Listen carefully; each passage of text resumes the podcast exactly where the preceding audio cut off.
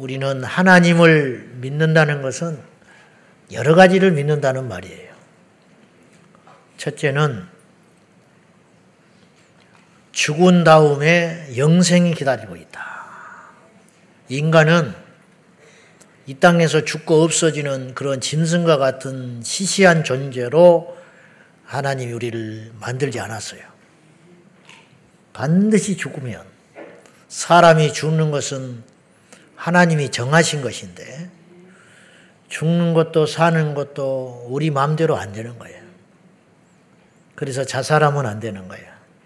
내 것이 아닌데 네. 그런 교만이 어디가 있어요. 내 것이 아닌데 왜 자살을 해. 생명이 하나님의 것인데. 그리고 끝나는 게 아니에요. 그때부터 시작이야. 그러니까 이 땅의 고난도 예수 믿으면 그 고난이 이 땅에서만 끝나는 거예요. 이 땅에 높은 거, 대단한 거, 귀한 거, 하나님 부정하고 살다가 죽고 나면 그것이 영원토록 내 발목을 잡고 지옥에 가는 조건이 되고 마는 거예요. 어쨌든 하나님을 믿는다는 것은 영생을 믿는다는 거예요. 믿습니까? 근데 제 눈에는 교회만 다니지 영생을 안 믿는 사람이 수두룩한 것 같아. 왜냐? 영생을 믿는 사람이라면 그렇게 행동을 못 하는 거예요. 하나님이 무섭거든요. 굉장히 무서운 거예요.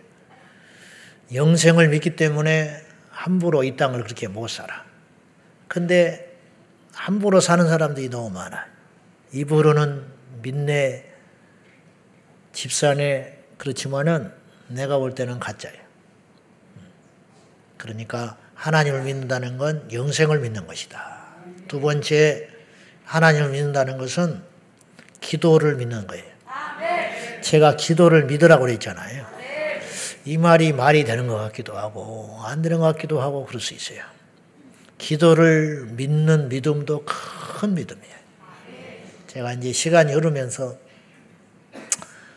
요새 더 부득 느끼고 있는 것이 있는데, 하나님이 우리에게 예수 이름으로 기도하라고 하셨다는 건 얼마나 큰 복인가. 예수 이름을 주시지 않았으면 우린 구원 못 받는 거예요. 천하 인간의 구원 얻을 만한 이름을 주신 적이 없다고 그랬잖아요. 구약에 왜 전도가 안 됐는지 알아요? 전도는 귀한 것이라고 말했지 전도가 실제로 없었어요. 모세가 전도했어요? 엘리야가 전도했어요? 시원하잖아요. 우리보다 더 큰 능력을 가졌는데 전도를 안 해. 안 하는 게 아니라 전할 수가 없어. 그들은 예수님을 만나지 못했고 예수 이름이 없기 때문에 전할 수가 없는 거예요. 그런데 신약에 와서 예수님 부활하시고 승천하신 후에 본물처럼 터져가지고 무조건 예수는 그리스도라.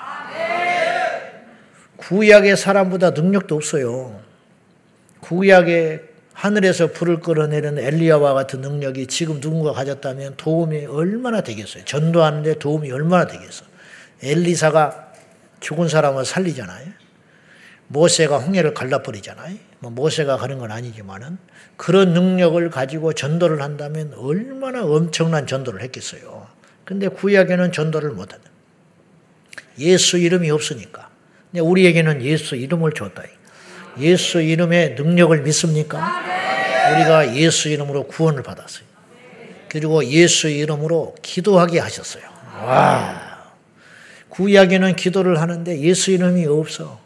백성이 그냥 계속 구하기만 하는 거예요. 우리는 하나님의 자녀가 됐어요. 자녀가 돼가지고 이제는 언제든지 기도하고 언제든지 예배하고 우리는 예배를 귀찮게 생각하잖아요. 예배가 많으니까 여러분 다윗이 보면 미치고 뛸 일이에요. 다윗이 꿈꾸었던 제사가 이런 거거든요. 근데 이걸 못했어요. 다윗은 은혜를 받은 사람이라 알기는 알았어. 그러나 하나님의 아들 예수 그리스도를 알았고 이 땅에 구세주가 올 걸 알고 믿었지만 아브라함도 그 약속을 받고 죽었거든요. 그러나 보지 못하고 죽었어요. 그래서 요한복음에 예수님이 뭐라고 그랬냐면 너희 조상 아브라함은 나의 때 볼 것을 그렇게 기다리다가 못 보고 죽었다. 에? 예? 주님이 그랬거든요. 나를 보기를 그렇게 원했다는 거예요. 그러니까 아브라함은 어떤 믿음을 갖고 죽어서 하나님 나라에 갔냐면은 메시아가 올 걸 믿음으로 죽었어요. 근데 막상 보지는 못했어. 약속만 받고 약속만 받고 약속이 성취되는 걸 못 보고 죽었다는 거예요. 이게 한이에요. 아브라함은. 다윗도 마찬가지예요. 구약의 선지자들이 다 그런 거예요. 약속을 받았고 예언을 받았고 계시를 받았지만은 그 약속이 성취되는 걸 못 보고 죽어버린 거예요. 얼마나 아까워요? 얼마나 몸부림쳤겠어요? 근데 우리는 그 약속의 시대에 살고 있다는 거죠. 다윗이 꿈꿨던 예배가 이런 거예요. 그들은 이 구약의 율법에 매여 있었기 때문에 지성소도 못 들어갔어요. 다윗은 제사장의 직분이 아니니까 지성소에 못 갔어요. 벗기가 들어온 걸 보고 바지가 내려가는 일을 모르고 춤을 췄잖아요. 그 벗개만 보고도 그렇게 황홀했다는 거예요. 십자가를 봤으면 어떡할 뻔했어. 예수 이름을 불렀다면 어떡할 뻔했어요. 우리는 그 율법을 통과하지 않고 복음의 시대에 들어왔기 때문에 그 가치를 모르는 거예요, 사실은. 다윗이 꿈꿨던 예배가 이런 예배라고 해요. 근데 우리는 예배가 너무 많다고 불평하는 거예요. 그러니까 복이 뭔지를 몰라요. 자, 폐 일어나고 우리에게 예수 이름을 주사 그 이름을 찬송하게 하시고 그 이름으로 기도하게 하셨다. 기도를 믿어야 돼요. 우리가 기도하면 어떤 일이 일어난다. 기도하면 질병이 떠나가게 되고, 기도하면 우리 자식이 돌아오게 되고, 기도하면 이 나라의 지형이 바뀌게 되고, 기도하면 반드시 이 땅에 우리 다음 세대들이 거룩한 세대가 된다. 이걸 믿어야 한다 이 말이죠.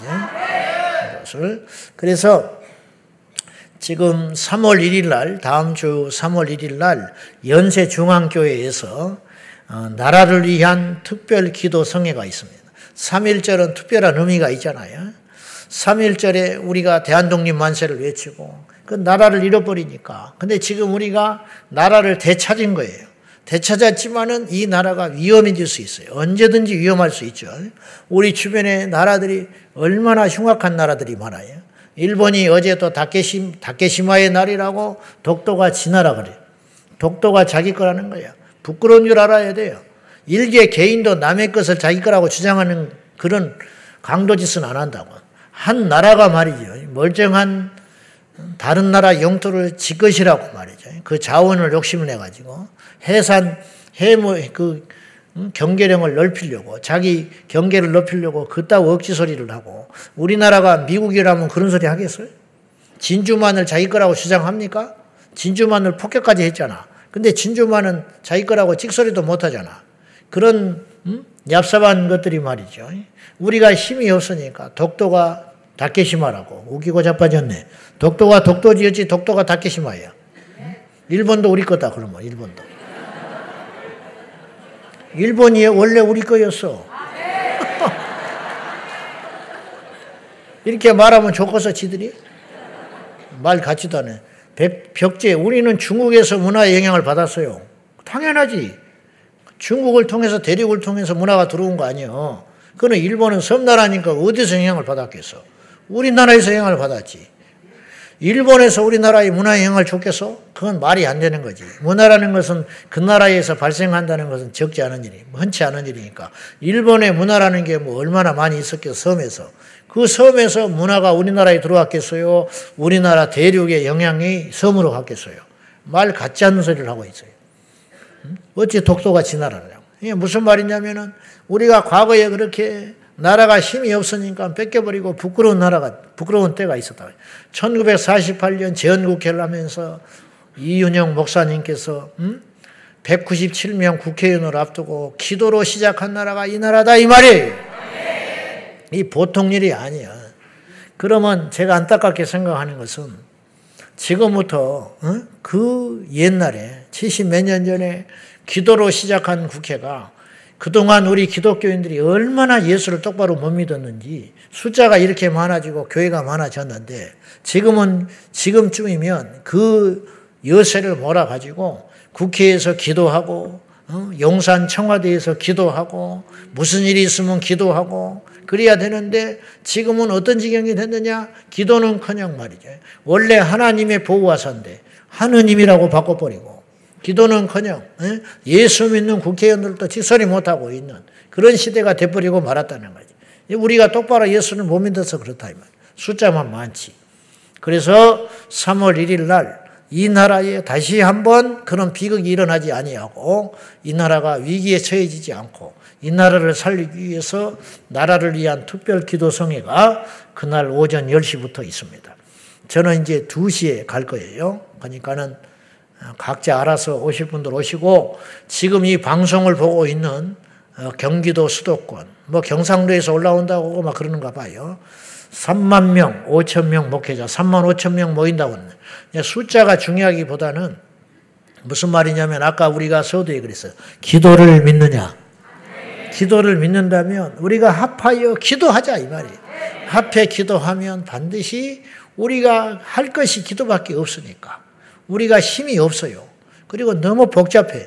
그리고 이 세상을 어지럽히고 이 세상을 어둡게 만드는 세력들은 너무 조직적이고 강하고 세요. 마치 엘리야가 갈멜산에서 혼자 서 있는 것처럼. 저들은 850명이 짱짱하게 정치도 다 잡아버렸잖아요. 아홉의 저 이세벨이 뒤에서 후견인이 돼가지고 그냥 짱짱하게 밀어주는 거 아니에요. 똑같아요. 그때는 더 힘들었어. 전 이스라엘 땅에 발과 아세라. 그러니까 850대 1이야. 한마디로 말할 필요도 없어. 그러니까 거기 모인 사람들이 850이니까 흩어져 있는 사람은 뭐 만 개가 되는지 뭐 10만 개가 되는지 헤아릴 수도 없어요. 그 산당, 그 사제들, 우상 숭배하는 자들, 그런 자들이 온 이스라엘에 지배해버리고 집어삼키고 이세벨의 세력을 등에 업고 정치 권력, 그 다음에 뭐 경제, 문화, 그러니까 그 사람들이 다 해먹고 있는 거지. 우상의 나라. 이해가 되죠, 대충.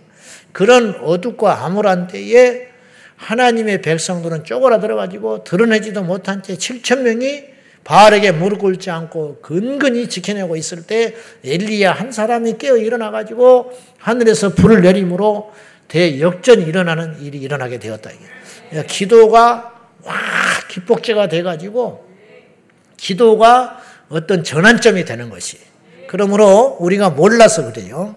눈에 보이죠. 뭐 건물이 세워지는 건 눈에 보이고, 뭐 전쟁이 나는 것은 눈에 보이고, 어떤 사고가 터지는 것은 눈에 보이잖아요.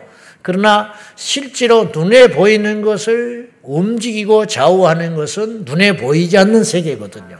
그래서 히브리서 11장에 그 말씀이 나오는 거예요. 믿음은 바라는 것들의 세상이요 보지 못하는 것들의 증거니 눈에 보이는 것은 보이는 것이 다가 아니고 이 보이는 세계 나무, 태양, 바다, 구름 등등 사람 등등 이런 보이는 거잖아요. 이 보이는 것은 사실은 보이지 않은 것으로 말미암음이라고 말씀하셨어요. 근데 보이지 않는 게 더 중요한 거예요.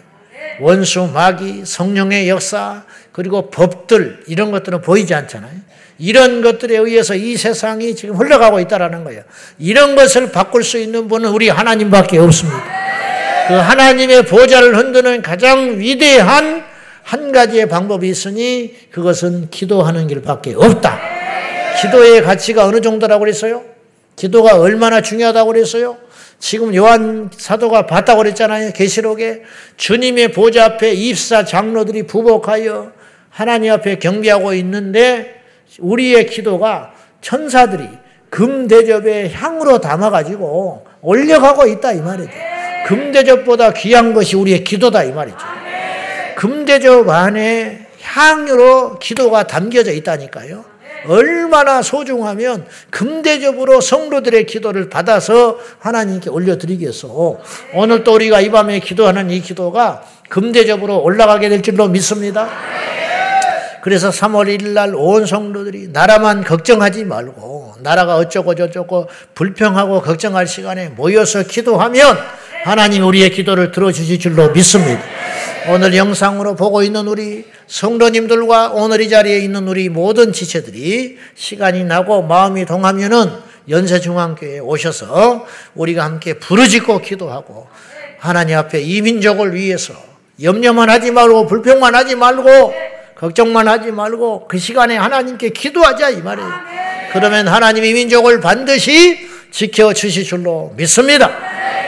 준비한 영상 한번 보여주시오. 3월 1일 날 집회.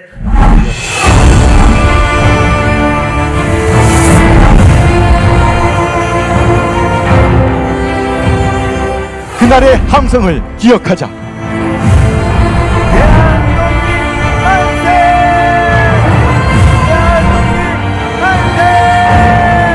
빼앗긴 들에도 공은 오는다. 조국을 향한 간절한 외침, 만세 운동이 있었습니다. 그날의 함성을 이어받아 기도의 함성이 위기의 대한민국을 살려낼 것입니다. 하나님을 향하여 두 손을 들고 만세 기도를 드리자.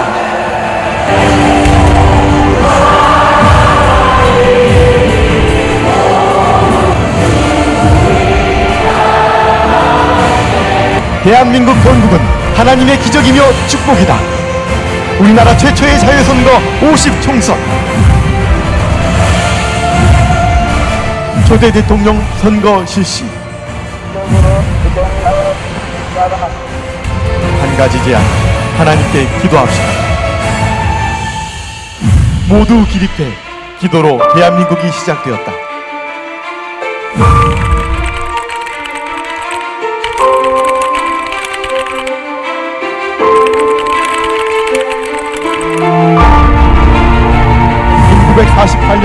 (1948년 8월 15일) 대한민국 건국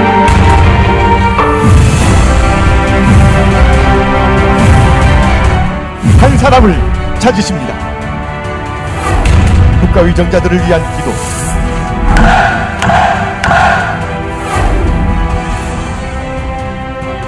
자유민주주의, 복음통일을 이룰 국회의원이 선출되게 하소서. 고갈적 차별금지법 입법되지 않도록 학생 인권조례 폐지하며 대하 생명 살리는 법을 제정할 하나님의 뜻을 이룰 위정자들이 선출되게 하소서. 하나님을 대적하는 사단의 견고한 진을 무너뜨릴 기도의 용사. 하늘의 보좌를 움직이고 나라와 민족을 구하는 기도의 시간. 생명 들여 기도할 당신을 주님이 부르십니다. 다시 조국을 위해 부르짖으라. 한국교회 목회자 5천명 성도 3만 명이 함께 모여 기도하는 3.1절 나라를 위한 특별기도 성회 대한독립 만세를 외쳤던 애국 선현들과 한국교회의 구국 정신을 이어받아 기도로 나라를 구할 목회자와 성도들 모두 참석합시다.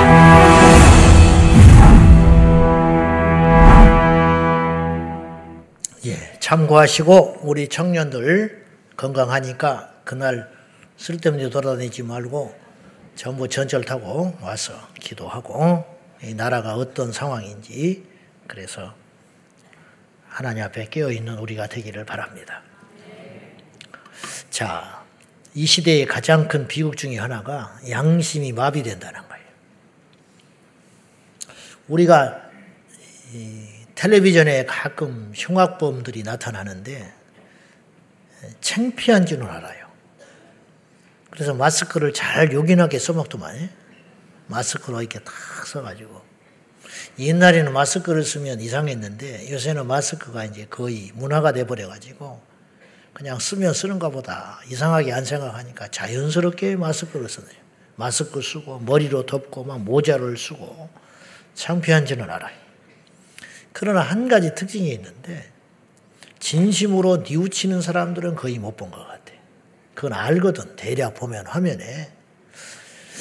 그렇게 남의 일생을 망쳐버리고 한 가정을 파괴해버리고 그래 놓고도 자기 얼굴이 드러나는 걸 창피한지는 알지만 미안해 할 줄을 모른다.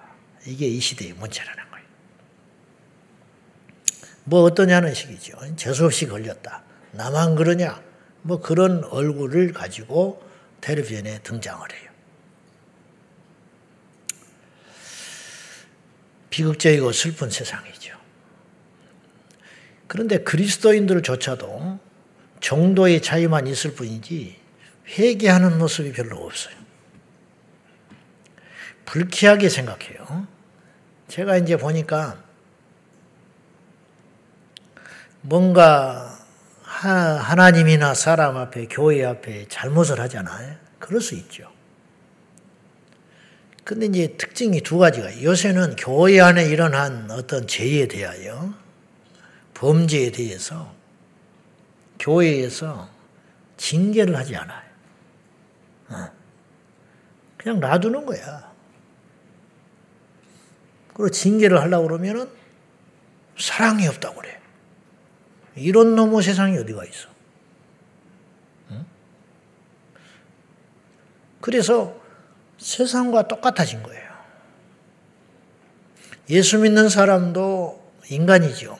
저도 인간이고, 죄와 싸우는 것이 세상 사람보다는 조금 더 강하지만, 그래도 부족하니까 넘어지기도 하고, 그렇다 이 말이죠. 그러면, 하나님께 돌이켜 회개해라 이 말이에요. 근데 뻔뻔해. 아, 잘못 했음에도 불구하고 회개는커녕 불쾌하게 생각하는 거지. 응? 불쾌하게 생각해. 아, 입만 이렇게 튀어나서 다니는 거야. 응? 악인이 득세하는 거죠. 그건 하나님의 정의가 아니에요. 그건 하나님이 원하시는 하나님 나라 가치관도 아닌 거예요. 우리 교회는 절대 그래서는 안 돼요. 실족시키고 넘어뜨리고 사건과 사고를 쳤어도 안 되지만은 인간이기 때문에 설령 그런 일을 조금 했다 하시면 그걸 부끄럽게 생각하고 하나님께 나와서 자복을 하고 회개하고 그살 길로 가야지 뭐, 뭐 그렇게 해서는 안 된다는 거죠. 예수님과 세례 요한의 첫 마디가 똑같았어요. 토시 하나도 안 틀려. 자, 한번 보세요. 마태복음 3장 1절과 2절 먼저 봅니다. 다 같이 시작. 그때에 세례 요한이 이르러 유대 광야에서 전파하여 말하되 회개하라 천국이 가까이 왔느니라 하였으니 마태복음 4장 17절 시작 이때부터 예수께서 비로소 전파하여 이르시되 회개하라 천국이 가까이 왔느니라 하시더라 세례 요한이나 예수님이나 근데 세례 요한이 먼저 광야에서 외쳤어요. 뭐라고 외쳤냐? 회개하라 천국이 가까이 왔느니라. 근데 예수님도 오셔서 첫 마디가 첫 일성이 이거였어요. 회개하라 천국이 가까이 왔느니라. 약속이 나신 것처럼 두 분이 똑같이 이 선포를 했다 이 말이죠. 음. 그러면 이 두 분의 말씀을 우리가 생각해 볼 때에 왜 하고 많은 말 중에 회개를 첫 마디로 외치셨을까? 중요하니까. 그러면 우리가 처음에 교회에 와서 제일 먼저 들어야 할 말씀이 뭐냐? 하나님이 당신을 사랑한다는 말도 좋지만은 회개해라. 교회에 오면 처음으로 우리가 깨닫는 것이 아 이것이 죄였구나. 내가 잘못 살았구나. 이게 복음의 능력이에요. 한 사람을 꼬꾸라뜨리는 거. 회개하게 만드는 거. 근데 왜 회개를 해야 되느냐? 회개하라. 천국이 가까이 왔느니라 그랬잖아요. 회개와 천국은 불가분의 관계예요. 이 말씀은 무슨 말이에요? 회개하라. 천국이 가까이 왔다. 천국의 기회가 왔다. 너에게 천국 갈 수 있는 길이 열리기 시작한다. 너에게 천국의 찬스가 왔다. 천국이 가까이 왔느니라. 멀리 있으면 아무리 가고 싶어도 못 가는 거고 붙잡고 싶어도 못 붙잡을 거 아니요. 근데 주님이 그러신 거예요. 천국이 가까이 왔느니라. 이 말은 네가 천국을 잡아야 된다. 천국에 들어갈 수 있는 길이 드디어 열리기 시작했다. 과거에는 천국에 가고 싶어도 못 가. 그런데 기회가 열리기 시작했다는 거예요. 그런데 전제 조건이 있다는 거예요. 뭘 해라? 회개하는 자에게만 천국을 갈 수 있다. 회개하라 천국이 가까이 왔느니라. 즉 하나님의 나라 천국은 회개하는 자에게만 주시는 은혜다 이런 뜻이에요. 우리는 당연히 믿어야 천국을 갑니다. 아멘입니까? 아, 예수 믿어야 천국 가지요. 근데 그 말에는 이것도 들어가 있다라는 거예요. 그 믿음, 예수님을 믿어서 천국 간다는 그 믿음 안에는 회개가 전제되어 있다. 이런 뜻이에요. 누구도 어떤 사람이 구원을 받았다면 그 사람은 회개했기 때문에 구원받은 거예요. 자, 보세요. 우리가 하나님 나라 천국 가려면 천국에 들어가려면 믿어야 천국 가지요. 그러면 그 말을 또 더 정확히 해석을 해보면 천국은 예수님의 의로 거듭난 자가 가는 거야. 너희가 내가 진실로 진실로 너희에게 말하노니 예수님이 니고데모에게 사람이 물과 성령으로 거듭나지 아니하면 결단코 하나님 나라에 갈 수 없느니라. 물과 성령으로 거듭나야 된다는 거예요. 천국은 믿어야 가는데 구체적으로 표현을 해보면 거듭나야 간다는 거예요. 거듭난다는 말을 니고데모가 못 알아들었어요. 근데 우리는 알아들어. 거듭난다는 말이 뭐냐? 옛날에 나는 죽고 예수 안에서 새롭게 태어나는 거예요. 그럼 옛날에 나는 누구냐? 옛날에 세상에서 범죄하고 내 영이 죄로 물들었던 원죄로 찌들고 찌들었던 내 옛 사람, 그 옛사람이 물과 성령에 의해서 깨끗하게 죽어버리고 예수 안에서 다시 태어나는 사람만 하나님 나라 천국에 들어간다. 이게 거듭난다는 말이에요. 그 말을 또다시 해석하면 이런 말이죠. 예수의 보혈의 공로로 우리의 의로는 천국 못 가요. 그죠? 우리는 죽었다 깨도 천국 못 가. 지금부터 아무리 깨끗하게 살아도 천국 못 가. 태어나서 응애하고 태어나는 순간부터 자기가 죄인인 걸 깨달았어. 내가 그래서 이제부터는 영원히 범죄하지 않고 살아야겠다. 그렇게 결단하고 그렇게 살아도 천국 못 가. 왜냐? 애초에 죄인이었기 때문에. 애시당초 우리 인간은 천국 못 가게 되어 있다 이 말이에요. 그래서 의인은 없나니 하나도 없다. 우리 스스로가 그걸 증명했어요. 그러면 천국 가는 길은 오직 한 가지 길밖에 없는데 내 힘으로 못 가. 그래서 예수 그리스도만을 믿어야 가는 거예요. 노력하고 힘써도 못 간다니까. 우리 힘으로 못 가니까 누구 힘으로 가는 거예요? 예수님의 힘으로 가는 거예요. 내 공로가 없으니까 누구의 공로를 의지하는 거예요? 예수님의 공로를 의지하는 거예요. 내가 의가 없잖아요. 내세울 의가 하나도 없어. 그러니까 누구의 의를 힘입는 거예요? 예수님의 의를 힘입어서 천국에 가는 거예요. 그러므로 의롭게 된 자가 천국 가는 거죠. 그러면 의롭게 되려면 무엇이 전제돼야 되느냐? 회개해야 의롭게 되지. 그래서 회개한다는 말, 거듭난다는 말, 믿는다는 말, 이게 다 같은 말이라 이 말이죠. 그러므로 회개해야 천국에 간다. 그런 뜻입니다. 믿음과 회개가 동시에 일어나니까 잘 모르는 거예요. 그러나 반드시 이 세상의 인류 역사상 어느 누구도 어떤 사람이 예수 믿어 의롭게 되어 천국을 갔다면 그 사람은 알든지 모르든지 반드시 회개한 사람이에요. 회개했기 때문에 의롭게 된 거라고요. 근데 자기는 그걸 잘 모를 수도 있어. 그러나 저도 그렇고 여러분도 그렇고 만약에 구원을 받았다면 지난날에 성령께서 우리에게 먼저 작업을 하셨는데 어떤 작업을 하셨냐? 우리에게 회개를 시키셔가지고 우리를 회개케 하사 우리 영을 거듭나게 하시고 새롭게 하셔서 천국 갈 수 있도록 해주셨다. 그런 말이죠. 베드로가 회개합니다. 예수님을 만나서 그 순간 회개하고 주여 나를 떠나소서 나는 죄인으로 소이다. 그래서 의롭게 된 거예요. 바울이 회개합니다. 담에색에서 예수님을 만난 후에 3일간 눈이 멀어 있어요.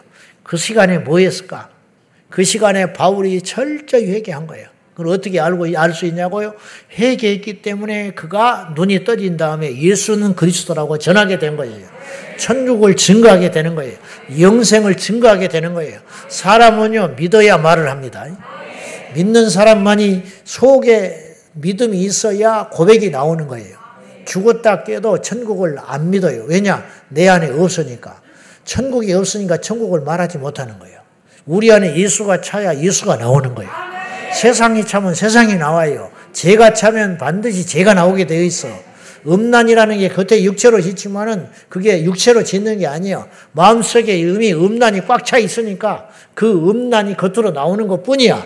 음란한 마음이 없는데 갑자기 음란한 짓을 짓는 인간은 없어. 갑자기 도둑질 하는 인간은 나도 모르게 네 것이 나한테 들어와 있냐. 웃기고 자빠졌네. 자기도 모르게 집어와 버렸다는 거예요. 그렇지 않아.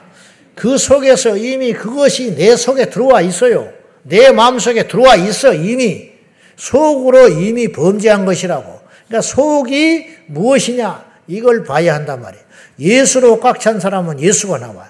천국과 지옥이 꽉 찬 사람은 천국과 지옥이 나와. 누가 방해한다고 막을 수도 없고 못하게 한다고 막을 수도 없어요.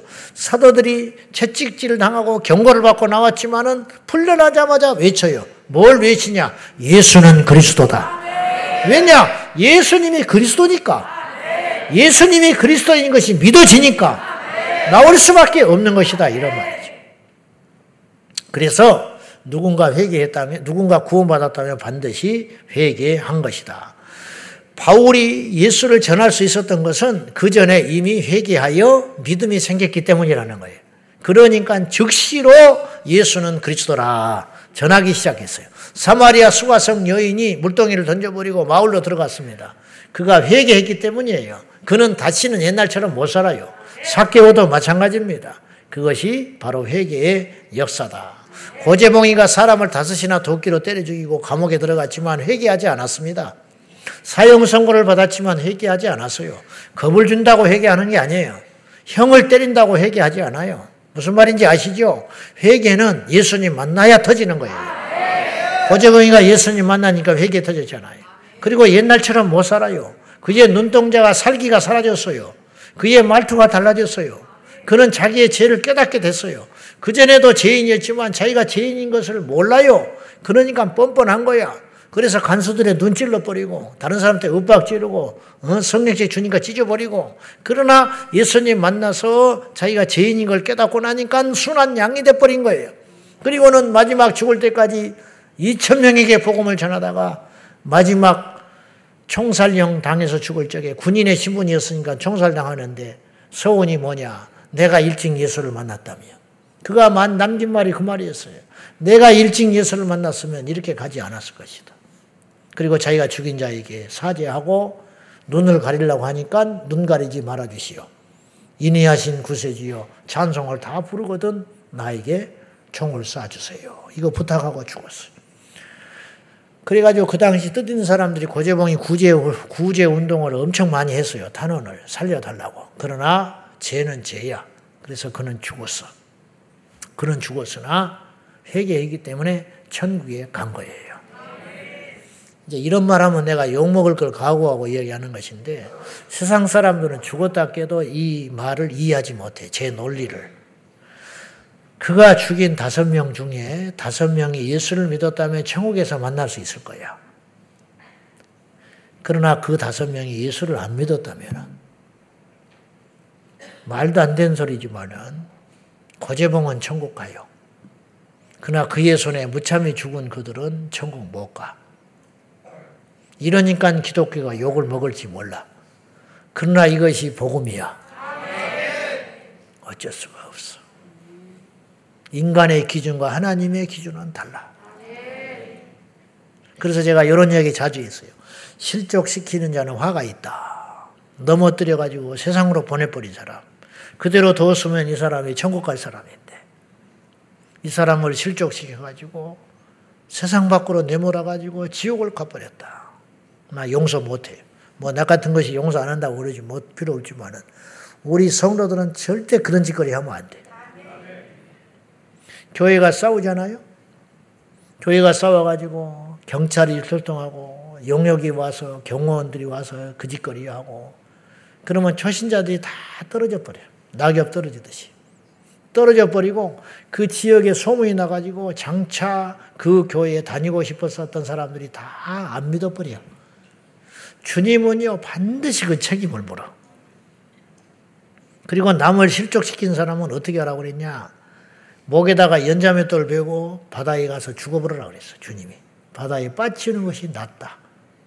너 살아봤자 남만 계속 물어 뜯어가지고 지옥에 보내버린다는 거예요. 근데 내가 지금 고재몽이의 예처럼 말도 안 되는 소리 하나 할게요. 말도 안 되는 소리. 어떤 사람이 교회에 들어와가지고 여러 사람을 해쳐가지고 지옥에 보내버렸어. 근데 이 사람도 지옥 갈 사람이죠. 지옥 갈 사람이니까 그 짓거리 하고 다니는 거거든. 하나님 무서운지 모르고 천국 지옥을 모르니까 여러분 천국 지옥을 믿고 예수를 믿는 사람이라면 남 실종 못 시켜요. 왜냐 무서워서 그 심판을 어떻게 당하려고? 그리고 심판은 둘째 치고 신앙의 양심상 한번 보시라고.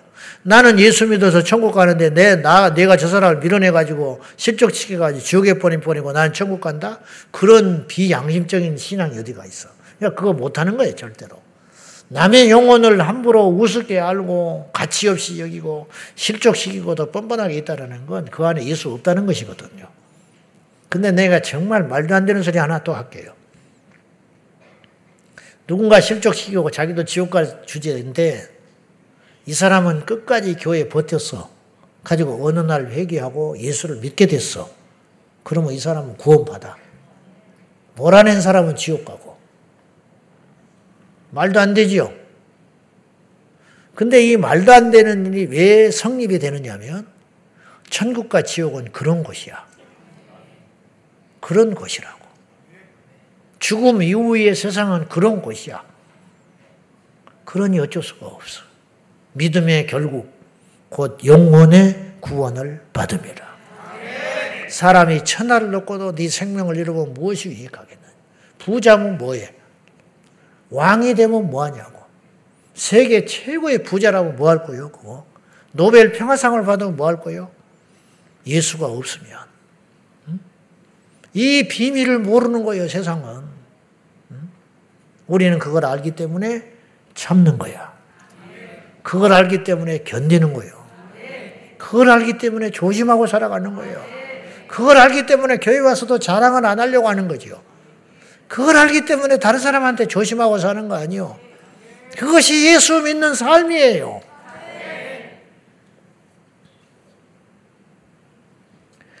자, 회개해야 천국 갑니다. 음. 천국의 전제 조건은 회개다. 근데 이걸 안 가르친다는. 그래가지고 아까도 제가 말했지만 이 중요한 이야기입니다. 교회에 오면 제일 먼저 뭘 해야 된다? 회개. 회개도 안 하고 세례를 받아. 회개도 안 하고 성경을 공부해. 성경을 공부하다가 회개가 터져야 한다니까요. 세례를 받으려면 회개가 터져야 한다니까요. 하나님께 쓰임 받으려면 회개가 터져야 한다니까요. 회개한 적이 없어. 회개할 기회를 놓쳐버리는 거예요. 회개하지 않으니까 변하지가 않지. 회개하지 않으니까 천국 못 가는 거야. 회개해야 가까이 온 천국이 내 것이 될 줄로 믿습니다. 만 똑같아. 교회만 다니지. 왜 똑같냐? 회개를 안 했으니까. 고재봉이가 회개하니까 달라졌잖아요. 베드로가 회개하니까 달라졌잖아요. 모세도 회개했을 거 아니요. 살인자 모세인데. 회개했으니까 옛날처럼 못 살지. 바로 이것 아니야. 가룟 유다는 회개를 못했어. 회개해야 되는데 스스로 회개할 기회를 던져버리고 사도행전에 보면 자기 갈 길로 가버렸다고 그랬어. 그것이 자살이야. 죽는 대신에 회개를 했어야지. 베드로처럼. 베드로 회개했잖아. 회개하니까 주님이 다시 쓰신 거 아닙니까? 오늘 이 밤에 우리 철저히 회개합시다. 회개해야 하나님 기회 주십니다. 회개해야 하나님 만나 주십니다. 나는 교회를 30년 다녔는데 진지하게 회개한 적이 없다. 그 문제가 심각하다는 거예요. 회개 기도는 능력이에요. 회개해야 복음을 믿을 수 있습니다. 마가복음 1장 15절 다 같이 시작 이르시되 때가 찼고 하나님의 나라가 가까이 왔으니 회개하고 복음을 믿으라 하시더라. 회개하고 복음을 믿어라. 이 말은 다시 말하면 이런 뜻이요. 회개해야 복음이 믿어진다. 그 말 아니에요. 회개해야 복음이 믿어져. 회개하고 성경을 봐요. 말씀이 살아 움직이는 거예요. 회개하고 예배 와보라고. 회개하고 신방을 받아보라고. 회개하고 찬양을 해보라고. 회개하고 하나님의 일을 하라 이 말이야. 그러면 다르다니까요. 달라. 회개를 안 하니까 예배 때 은혜를 못 받는 거지. 회개를 안 하니까 성경을 봐도 믿어지지가 않고 변화가 안 일어나는 거 아니에요? 회개하는 자만이 복음이 들려진다. 회개하는 자만이 복음을 믿을 수 있다. 교만한 자에게는 복음이 들릴 리가 없어요. 죄가 있는 자에게는 복음이 들릴 리가 없어요. 바리새인이 교만했잖아요. 예수님이 네 가지 마음밭에 대해서 이야기를 했어요. 그죠? 길가에 떨어진 밭, 길가밭, 돌짝밭, 가시밭. 근데 옥토밭은 열매를 맺는다. 옥토밭이 어떤 밭이에요? 지혜로운 밭이요? 똑똑한 밭이요? 영리한 밭이요? 옥토밭이 뭐냐고. 옥토밭이 열심히 있는 밭이요? 천만에 옥토밭은 회개한 밭이야. 회개하니까 똑같이 복음이 전해지는데 여러분 예수님은 절대로 차별하지 않았어요. 예수님이 바리새인이라고 미워했어요? 니고데모가 바리새인인데 사교 세리 세리라고 무시했어요? 창기라고 무시했어요? 어부라고 무시했어요? 부자라고 또 뭐 미워했어요? 그렇지도 않아. 부잣집에 들어가서 식사도 잘 하셨어. 어, 대접도 또 받으셨어. 가난하다고 멸시하셨어요? 이방인이라고 무시했어요? 가난한 여인도 만나주셨는데 병들었다고 무시했습니까? 강하자라 강한 자 앞에서라고 비굴, 비굴했습니까? 너무 당연하지요. 예수님 그런 분 아니시죠? 응? 예수님 그런 분 아니에요. 그러니까 바리새인에게도 예수님은 전심으로 복음을 전하셨을 거라고요. 한 사람이라고 무시했어요? 사람은 그럴 수 있어요. 그러나 우리 예수님 그런 분 아니라고. 사마리아 수가성 여인에게 정성을 다 쏟는 걸 보시라고. 그 한 사람 건지시려고. 그 시간에 사마리아 수가성 전체 가서 모여놓고 우리 같으면 전도 집회해 버리지. 그러나 예수님은 그 여인 하나를 살리려고 그 귀한 시간 알고 봤더니 수가성 여인의 그 여인 하나 살리러 간 거야 예수님이. 그 예수님. 누구에게도 다 정성을 다했을 것이고 복음의 진수를 전했을 것인데 안 듣는 거야 안 들어. 왜 안 듣느냐? 안 듣는 게 아니고 안 들리는 것이지. 왜냐? 마음밭이 병들었으니까. 가시밭이고 돌밭이고 길값밭이니까. 옥토밭 회개하고 부들부들해진 자. 이미요 사케오 같은 경우는 옥토밭으로 준비를 하고 있었어. 옥토밭을 가지고 뽕나무 올라가 있었다고요. 그 순간에 이미 거기에 수많은 군중이 있지 않았습니까? 그 군중들 모두가 길가밭이야. 그 군중들 모두가 가시밭이라고. 그 군중들 모두가 도짝밭이야. 한 사람도 그 성경상으로만 볼 때는 그 많은 사람이 모여가지고 사개오가 예수님께 가까이 가지도 못했는데 그 많고 많은 그 모든 사람들이 한 사람도 그 성경 본문에 기초하면 구원 못 받았어. 그럼 복음을 못 들었냐? 복음 들었지요.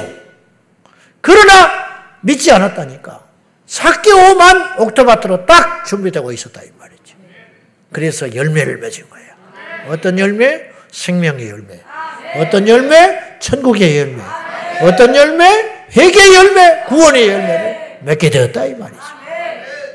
여기에 딱 뚜껑 닫아놓고 맨날 며칠이고 억수같이 비 쏟아지게 해봐. 한 방울도 안 들어가 버려. 한 방울도 안 들어가. 기적이 현장에 온다고 해서 다 예수 믿는 거 아니에요. 불이 떨어진다고 다 불 받는 거 아니에요. 불이 떨어지는데 졸고 있다니까. 불이 떨어지는데 졸고 있어요. 일어나서 막 박수 치고 성령 받고 찬송하고 있는데 이러고 있다니까 혼자. 30년을 다니고 뭐해. 교만해가지고 뚜껑 딱 덮어버리고 이러고 앉아있는데. 팔짱 딱 끼고 이러고 앉아있는데. 나는 판단하는 게 아니야. 불쌍해서 하는 소리야. 불쌍해서. 그 영혼이 너무너무 불쌍한 거야. 불쌍한 거야. 얼마나 불쌍해. 네? 얼마나. 이 차이가 어디에 있냐. 그러면 이걸, 이 견고한 이 진을 깨뜨리려면 무엇이 필요하냐? 회개밖에 없다. 사막에는 왜 생명이 못 자란다고 그랬어요? 물이 없기 때문에. 음, 물이 없어서. 애통하는 자만이 생명의 꽃이 피기 시작하나. 내 영혼이 축축 한 회개의 눈물로 적실 적에 우리 주님이 찾아오신다 이 말이죠. 그러면 진정한 회개가 뭐냐 이 말. 회개를 알아야 회개를 하지. 사람들이 회개가 성경에 그렇게 차고 넘치는데도 회개가 뭔지를 몰라요. 그것은 거짓 회개를 알면 진짜 회개가 보여요. 거짓 회개가 뭐냐? 거짓이 많아. 중요한 것일수록 가짜가 많아. 그래서 교회도 가짜가 많아. 이단들이 엄청 많은 거야. 이단이 많은 걸 이상하게 생각하면 안 돼요. 거짓 선지자가 있는 게 이상한 거 아니에요. 거짓 교회가 있는 게, 거짓 복음이 있는 게, 가짜 신자가 있는 게 이상한 일이에요. 적그리스도가 일어나는 게 이상한 일이 아니에요. 가짜가 있다라는 말은 무슨 말이요? 진짜가 있다는 말이에요. 회개도 중요하니까 가짜 회개가 많아.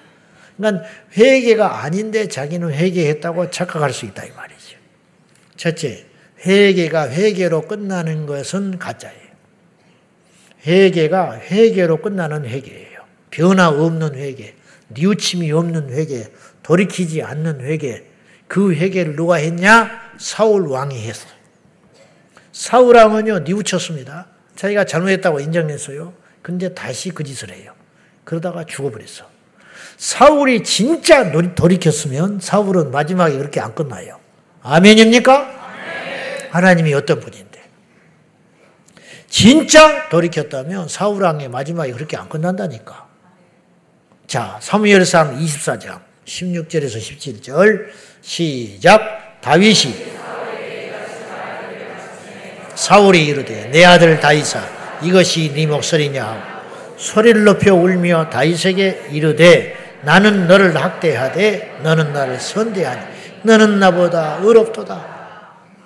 자존심 굽히고 자기 아들뻘 되는 다윗에게 자기 사이에게 너는 나보다 옳다. 나는 너를 죽이려고 이렇게 쫓아다니는데 너는 나를 죽일 기회가 있었는데도 불구하고 죽이지 않고 선대했구나. 그렇게 고백했다 이 말이. 인정한 거지. 내가 잘못했다고. 그럼 울고 돌아갔어요. 그러면 회개한 거잖아. 근데 돌아가서 얼마 후에 다윗이 있다고 하니까 또 군사 일으켜 가지고 다윗 잡으러 또 쫓아다녔어. 그러니까 사울이 마지막에 이렇게 비참하고 많은 거지. 다윗은 오늘 본문이 다윗의 회개 기도인데 다음 주에 한 번 더 할 것인데요. 다윗이 넘어졌어요. 얼마나 하나님이 상심했겠어. 다윗은 그러면 안 돼. 다윗은 그 누구보다도 하나님의 살아계심을 경험한 사람이에요. 다윗이 그러면 안 돼. 근데 다윗이 넘어졌어요. 그것도 뭐 재물 훔치는 정도로 끝난 게 아니고 간접 살인했죠. 한 가정을 쑥대밭 만들어 버렸어요. 자기의 충성하는 신하를 죽여버린 거예요. 그런 짓 하면 안 돼, 다윗은. 그런데도 더 심각한 건 돌이키질 않았어. 죄를 덮으려고 그랬잖아. 덮고 자기가 가진 힘을 이용하여 아무렇지도 않게 싹 수면 아래에 숨겨놨어요. 알지요. 아는 사람은 알지. 자기 부하 장수들과 백성들도 알지. 그지만 무서우니까 그냥 입 닫고 있는 거야. 죄가 없는 게 아니야.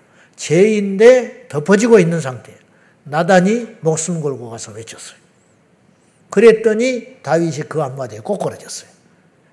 사울 같으면 죽였을 거야. 다윗이 살라니까 저는 이 사건이 물론 하나님의 예정하신 가운데 다윗은 회개하게 돼 있었겠지만은 다윗이 지옥 문턱에 갔다 살아나온 거예요. 지옥의 낭떠러지로 굴러 떨어지다가 다시 정신 차리고 다시 올라온 거란 말이죠. 어? 정말 아슬아슬한 고비가 있었던 거예요. 근데 다윗이 살라니까 귀가 열렸어. 그래가지고 아단의 책망을 두고 꼬꾸라져가지고 짐상이 적도록 눈물을 지고 회개하고 돌아오고 나서 지은 시편이 시편 51편이라. 너 돌아왔어. 그러면 다윗이 다윗도 울고 사울도 울었잖아요. 똑같이 회개한 거야. 겉으로 보기에는. 근데 다윗의 회개는 진짜였다는 증거가 있는데 그건 뭐냐? 우리아의 아내 바세바를 자기가 책임집니다. 이게 회개 열매라. 그리고 또 하나 중요한 건 열왕기상 1장에 가면 그가 나이 먹어가지고 몸이 쇠해가지고 죽어가요. 그때 의료용으로 젊은 여인을 넣어줘. 온기가 없으니까. 아비상. 그러나 다윗이 음욕을 품지 않아. 동침하지 않아 버려. 음. 할수 있음에도 불구하고 안 해버려. 왜 그러냐? 그는 가늠하지 않는 거야. 이게 바로 회개의 열매라는 거예요. 회개의 증거. 옛날처럼 안 산다는 거지요. 다윗이 철저히 회개했기 때문에 옛날로 못 돌아가요. 여러분이 진짜 회개했다면 옛날로 안 돌아가야 돼. 아침에 후회한다. 저녁에 철철 운다. 그 다음날 아침에 또 가서 그 자리에 앉아있다. 징글징글해. 그건 회개 아니에요. 회개 아니야. 또다시 그 자리로 돌아가는 개가 토해냈다가 다시는 안 먹어. 이 더러운 걸 누가 먹는데. 돌아섰다가 배고프다고 또 홀짝홀짝 처먹고 있어요. 알고 봤더니 내가 아침에 뱉었던 거야. 이 짓을 우리 인간이 계속하고 있다. 예수 믿는 사람은 이렇게 하면 안 된다 이 말이죠. 근데 왜 이런 일이 반복이 되냐? 한 번 혼나고 고생하고 가슴 아팠으면 다시는 그렇게 하지 해서는 안 된다는 거지. 근데 우리가 노력은 해요. 결심을 해, 나부터서. 근데 왜 근본적으로 이것이 다시 옛날로 회개하게 되느냐? 그게 왜 그러냐? 완전한 회개가 안 됐기 때문에 그렇다는 거지. 어떤 교회 가서 그랬어. 되게 혼나고 망신당하고 쫓겨났어. 비라는 교회 가서는 절대 그렇게 하면 안 돼. 근데 거기 가서 또 시간이 지나니까 또 그 짓을 또 하고 돌아다니.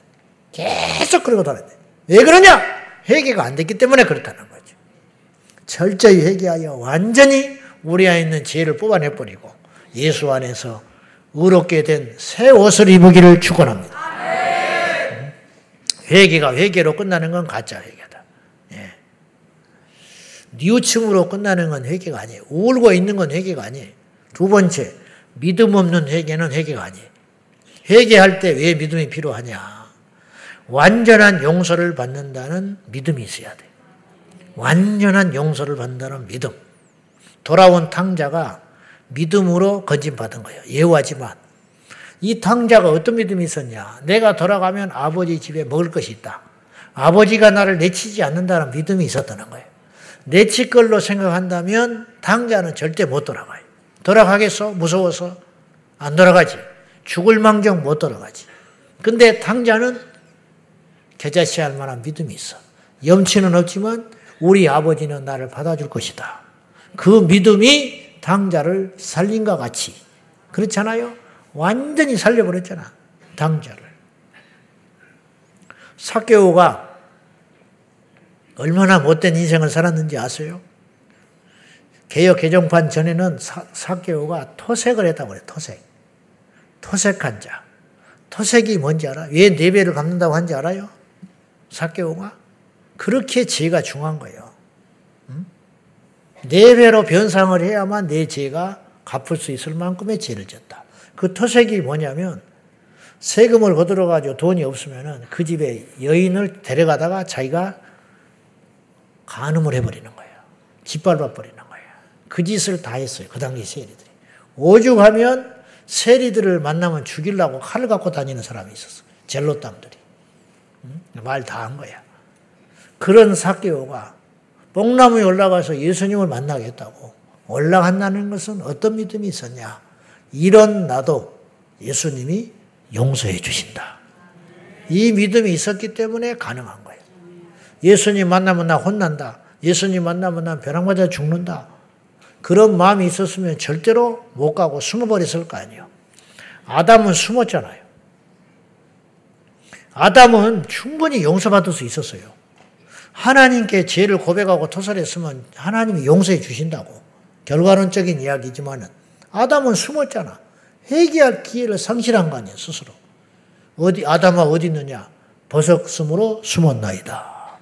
언제는 안 벗었냐, 이 말이에요. 맨날 벗고 다녔지. 버섯숨으로 숨었나이다. 회개할 기회를 놓쳐버린 거예요. 아담아 어디 있느냐? 하나님 못 찾아서 지금 숨바꼭질하는 거예요. 가른 유다에게 회개할 기회를 주님이 계속 주시는 거예요. 나와 함께 이 그릇에 손을 넣는 자가 나를 팔자라. 그 손을 넣었어.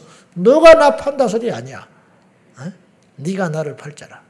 마지막 주님께서 가룟 유다에게 무슨 말 하셨는지 아세요?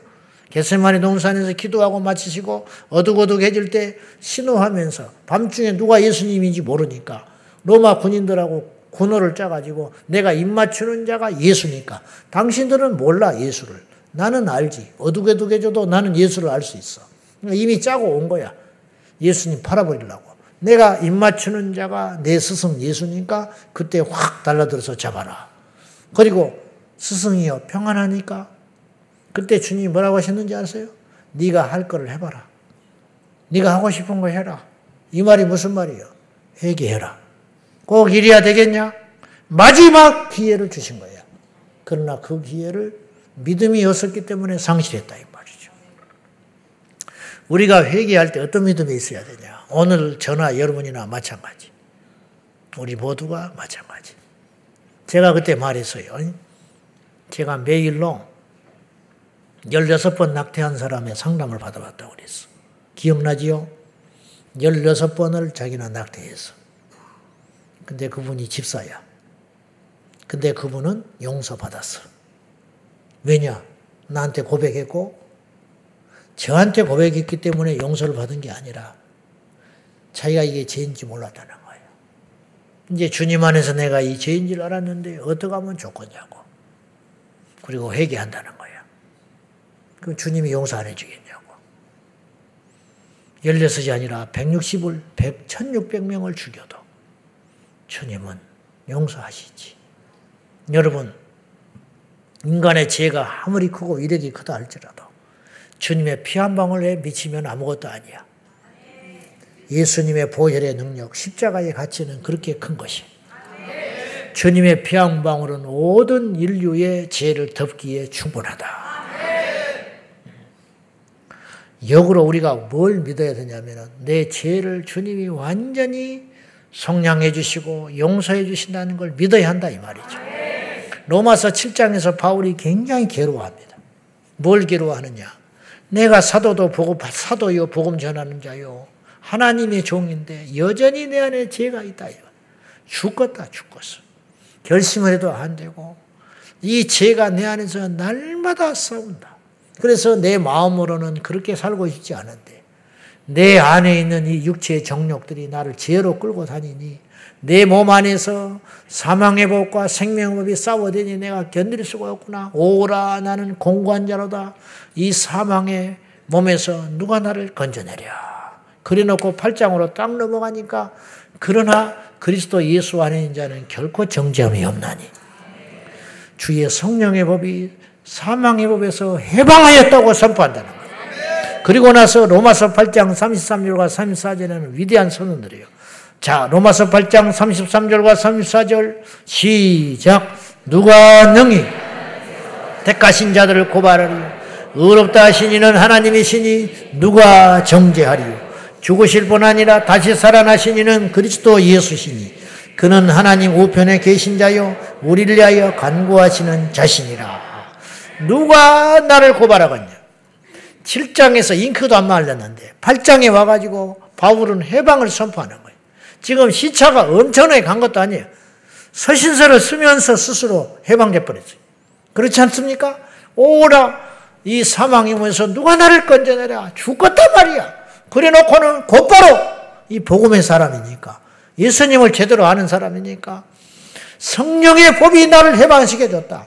누가 나를 고발하겠냐? 누가 능히 나를 고발하겠냐? 어떤 자가 나와 하나님의 사랑을 능히 끊으리요? 이 믿음이 바울이 있었다. 그런 말씀이에요. 사랑하는 여러분, 회개 기도의 능력이 어디 있습니까?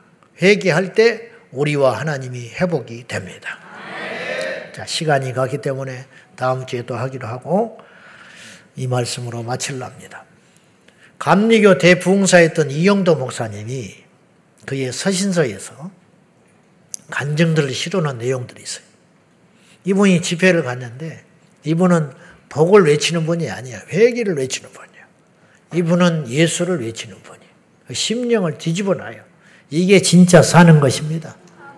여러분, 병 나면 뭐 할 겁니까? 좋지. 병든 것보다는 낫지. 그러나 병 낫는 것이 중요한 게 아니고 내 심령이 갈아엎어져서 회개하여 변화되는 게 더 중요한 거예요. 육신의 병이 나서 변화되는 거. 자칫 잘못하면요. 병 고쳐지면 죄짓고 돌아다닙니다.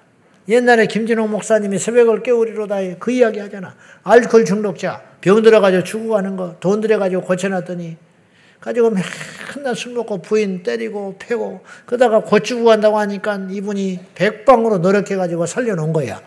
얼마 후에 아내가 와가지고 내 남편 왜 살려냈냐고 난리더라. 차라리 병 들어 누워있을 때는 두드러 때리진 않았다. 건강하게 해놓으니까 죽었다고.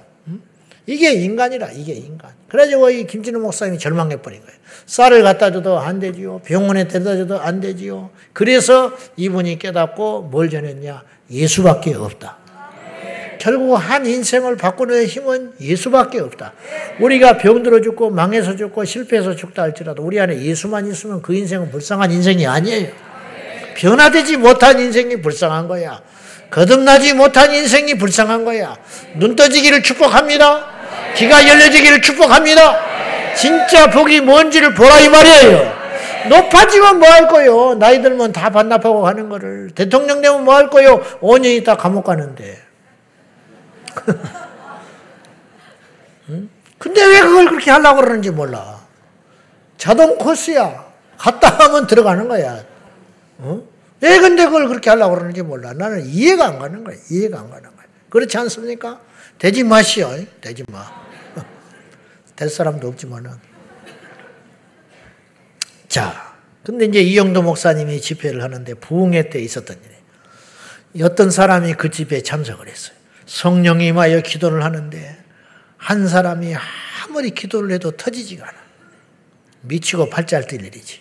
옆에 있는 사람 불을 받고 벌쩍벌쩍 뛰고 뒹구고 난리가 났는데 이 사람은 아무리 기도를 해도 터지질 않으니까 이 말만 계속 반복하고 있었어요.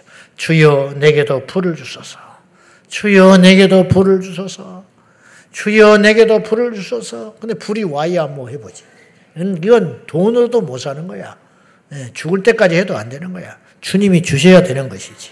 그때 주께서 이 영혼을 불쌍히 여기셔서 강력하게 말씀하셨어요.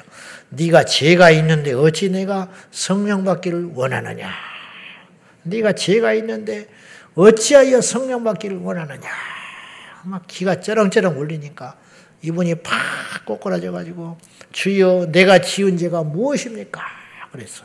내가 지은 죄가 무엇입니까? 그랬더니 주님이 옛날에 있었던 일을 까마득한 일을 생각나게 하시는 거예요. 뭐가 생각나요? 옛날 그 옛날에 오래전에 십수년 전에 김장을 하러 배추를 사러 밭에를 갔어요.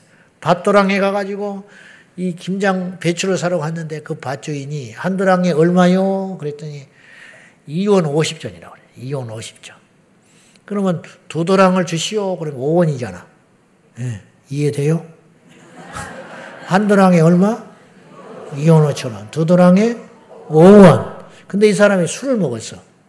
밭주인이 술을 먹고 희청희청 하다가 두 도랑 주시오 하고 5원을 줬어. 그럼 어떻게 해야 돼? 내줄 게 있어 없어? 없지요. 근데 이 술 먹은 사람이 2원 50전을 내줘 버렸어. 그래서 두 도랑을 딱 씻고 그냥 아무렇지도 않게 어 하다가 그냥 갖고 왔어. 갖고 와가지고 그해 겨울에 김장을 해가지고 먹는데 먹을 때마다 생각이 나는 거예요. 근데 갈 용기가 없어. 하나님이 그것이 생각나게 해줘버리는 거예요. 어디 가서 그 밭주인을 찾아. 주여 어찌하오리까 어찌하오리까 가슴을 찢어내면서 기도를 하는데 안 풀려. 불이 안 와. 봉투에다가 오원을 넣었어. 주머니 뒤져가지고 오원을 넣어가지고 하나님께 딱 바치고 나니까 불이 확 임해가지고 기도가 터져가지고 한 시간을 넘게 기도를 하는데 또 기도가 딱 중단돼 버렸어. 또 어떻게 된 일입니까? 어떻게 됩니까? 또 제가 무엇입니까? 무엇입니까? 기도했더니 회개하라. 주님이 뭘 회개하오리까? 이 사람이 첩을 얻고 싶어가지고 뭘 마음속에 원하고 있었냐면 자기 마누라가 죽어버리면 좋겠다. 표현은 안 했지만 속으로 그 생각을 꽉 갖고 있어. 자기가 죽여버리면 안 되잖아. 죽이면 죄니까 죽어버려라. 볼 때마다 네가 죽어버려야 내가 세장가를 간다. 네가 죽어버려야 세장가를 간다. 하나님이 이것을 알고 계셨어요. 네가 그러고도 불을 밝기로 하느냐. 기어가가지고 자기 부인한테 갔어. 임자 용서해 주소, 용서해 주소. 마누라가 뭔 일인가 하고 눈이 뒤둥거리니까 임자가 죽기를 바라고 기도를 했네, 죽기를. 끌어안고 울고 난리가 났어. 불이 확 두 사람에게 임해버려. 또 기도가 안 돼. 또 한 시간 하고 나니까.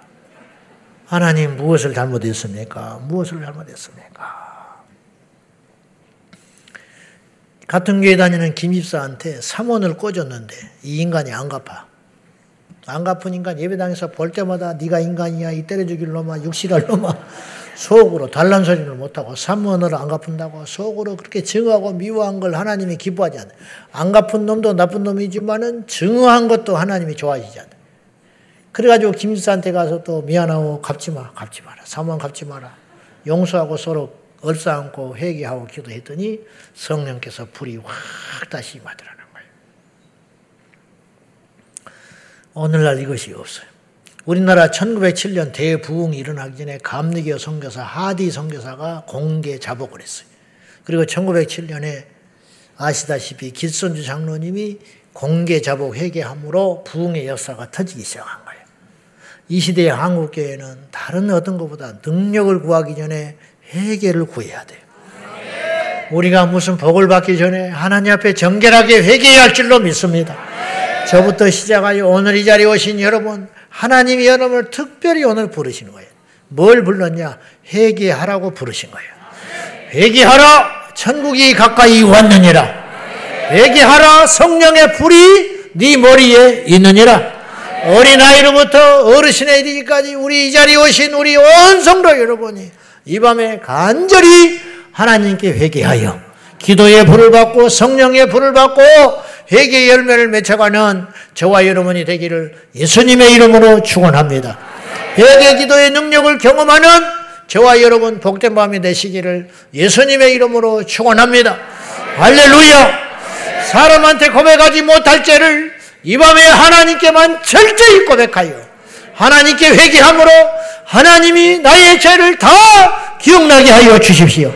하나님 내가 저 어린아이부터 지금까지 살아온 인생에 셀 수 없는 그 숱한 제약들이 이 시간에 내게 다 보여주게 하셔서 하나님께 회개 영을 받아 회개함으로 하나님과 내 사이가 완전히 회복되는 밤이 되기를 위하여 이 밤에 기도하는 저와 여러분 되기를 예수님의 이름으로 축원합니다.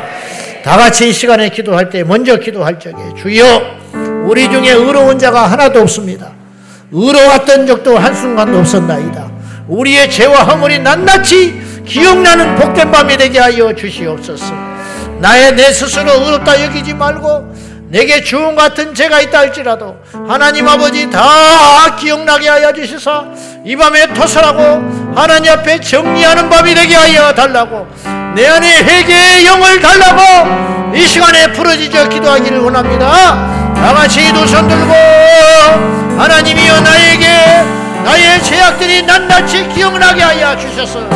나 같은 죄인에게도 은혜를 내려 주시옵소서 나 같은 죄인에게도 성령의 불을 내려 주시옵소서.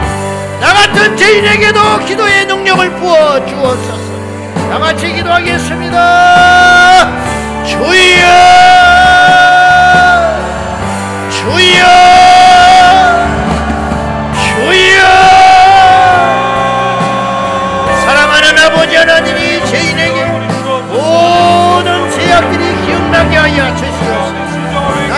나의 죄악이 진호부 같은 죄악들이 오늘 비와 같은 죄악들이 낱낱이 기억나게 하여 주시사 이 시간에 우리 모두가 주 앞에 있나이다. 아버지 앞에 의로운 인생이 하나도 없습니다. 나의 죄악으로 인하여 아버지 앞에 숨을 쉴 수도 없습니다.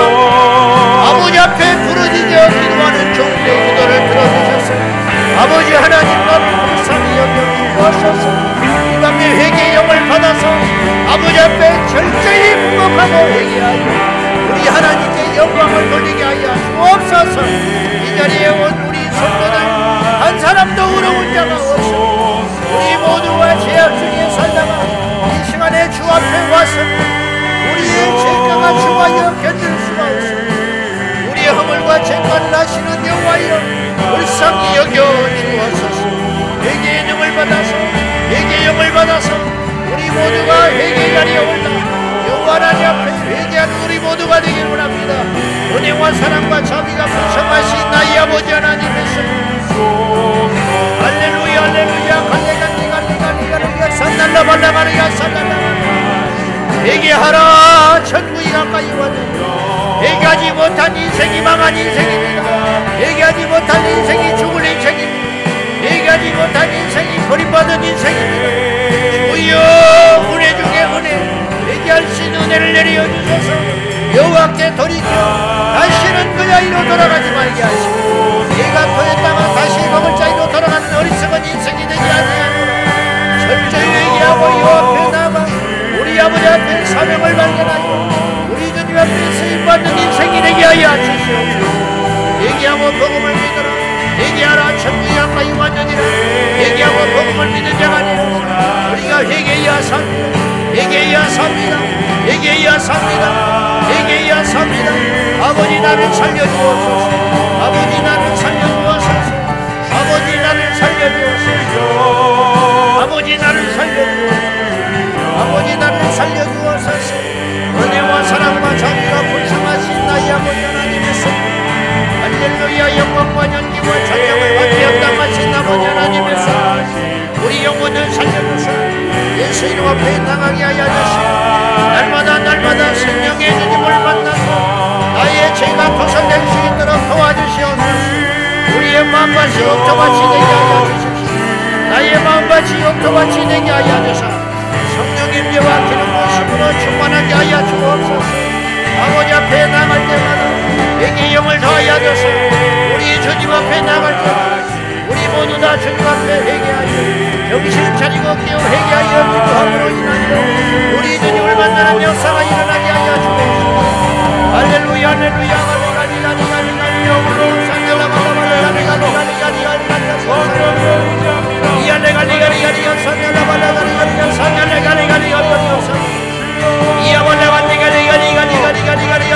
자 리는 물론이고 영창으로 예배하는 온 성도들이 회개하여 우리 아버지께로 돌아오게 하여 주옵소서. 아버지께로 돌아올 수 있게 하여 주옵소서. 아버지 하나님의 성 우리 아버지 하나님의 성을 회개하라. 천국이 가까이 왔느니라 회개하고 복음을 믿으라. 말씀하시는 아버지는 우리가 회개의 능력을 믿으시고 회개 기도의 능력을 믿으시고 이 시간에 우리가 하나님 앞에 철저히 자복하고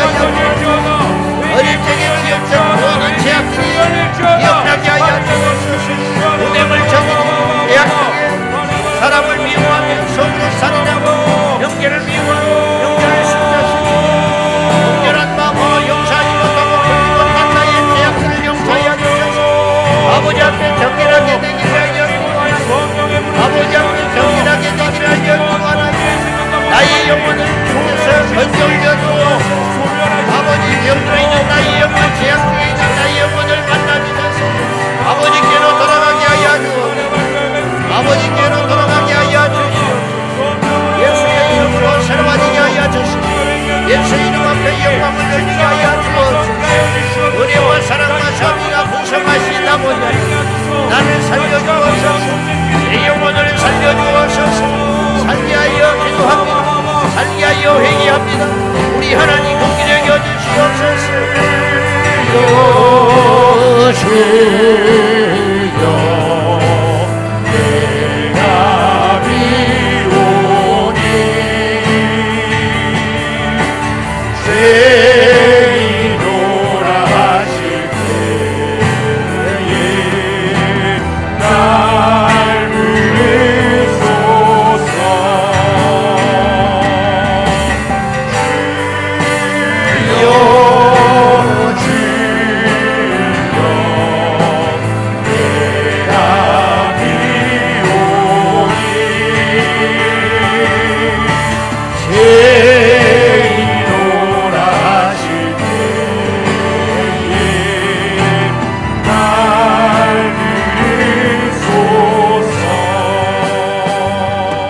연이어서 기도합니다. 사랑하는 여러분 이 밤이 하나님이신 기회인 줄로 믿습니다. 보라 지금이 은혜 받을 만한 때여 구원의 날이로다. 오늘 우리가 우리의 죄를 완전히 속량받고 새롭게 시작할 수 있는 기회를 하나님이 주신 줄로 믿습니다. 주님 우리에게 그 믿음을 주옵소서. 그 어떤 죄도 회개하면 용서받을 수 있는 믿음을 가지고 우리 아버지 앞에 그 모든 죄악을 용서할 수 있는 기도가 터져나오게 하여 주시옵소서. 사랑하는 여러분 기도해야 삽니다. 회개해야 삽니다. 용서받아야 다시 시작할 수 있습니다. 다 같이 기도하겠습니다. 주여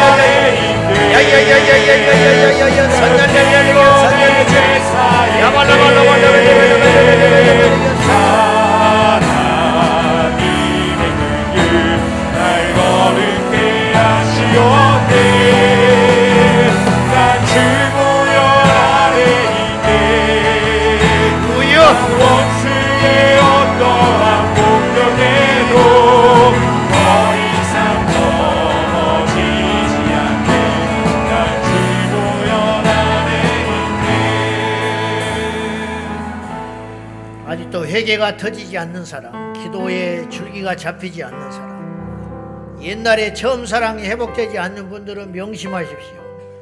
여호와의 손이 짧아 구원하지 못하심이 아니요 기가 둔하여 듣지 못하심도 아니라 오직 너희 죄악이 너희와 너희 하나님 사이를 갈라놓았고 너희 죄가 그의 얼굴을 가리어서 너희에게서 듣지 않으시게 함이라 너희의 손에 피가 너희의 손가락이 죄악이 더러워졌으니 너희 입술은 거짓을 말하며 너희의 혀는 악독을 내미라 주여 우리를 살려 주옵소서 내 손에 피가 묻어 있고 내 입에 거짓의 사슬이 있으니 이 시간에 예수의 보혈의 능력으로 내 손을 씻어 주시고 내 눈을 씻어 주시고 내 입을 씻어 주시고 내 귀를 씻어 주시고 내 발을 씻어 주시고 내 심장을 씻어 주시사 주님의 보혈로 정결케 하여 주옵소서.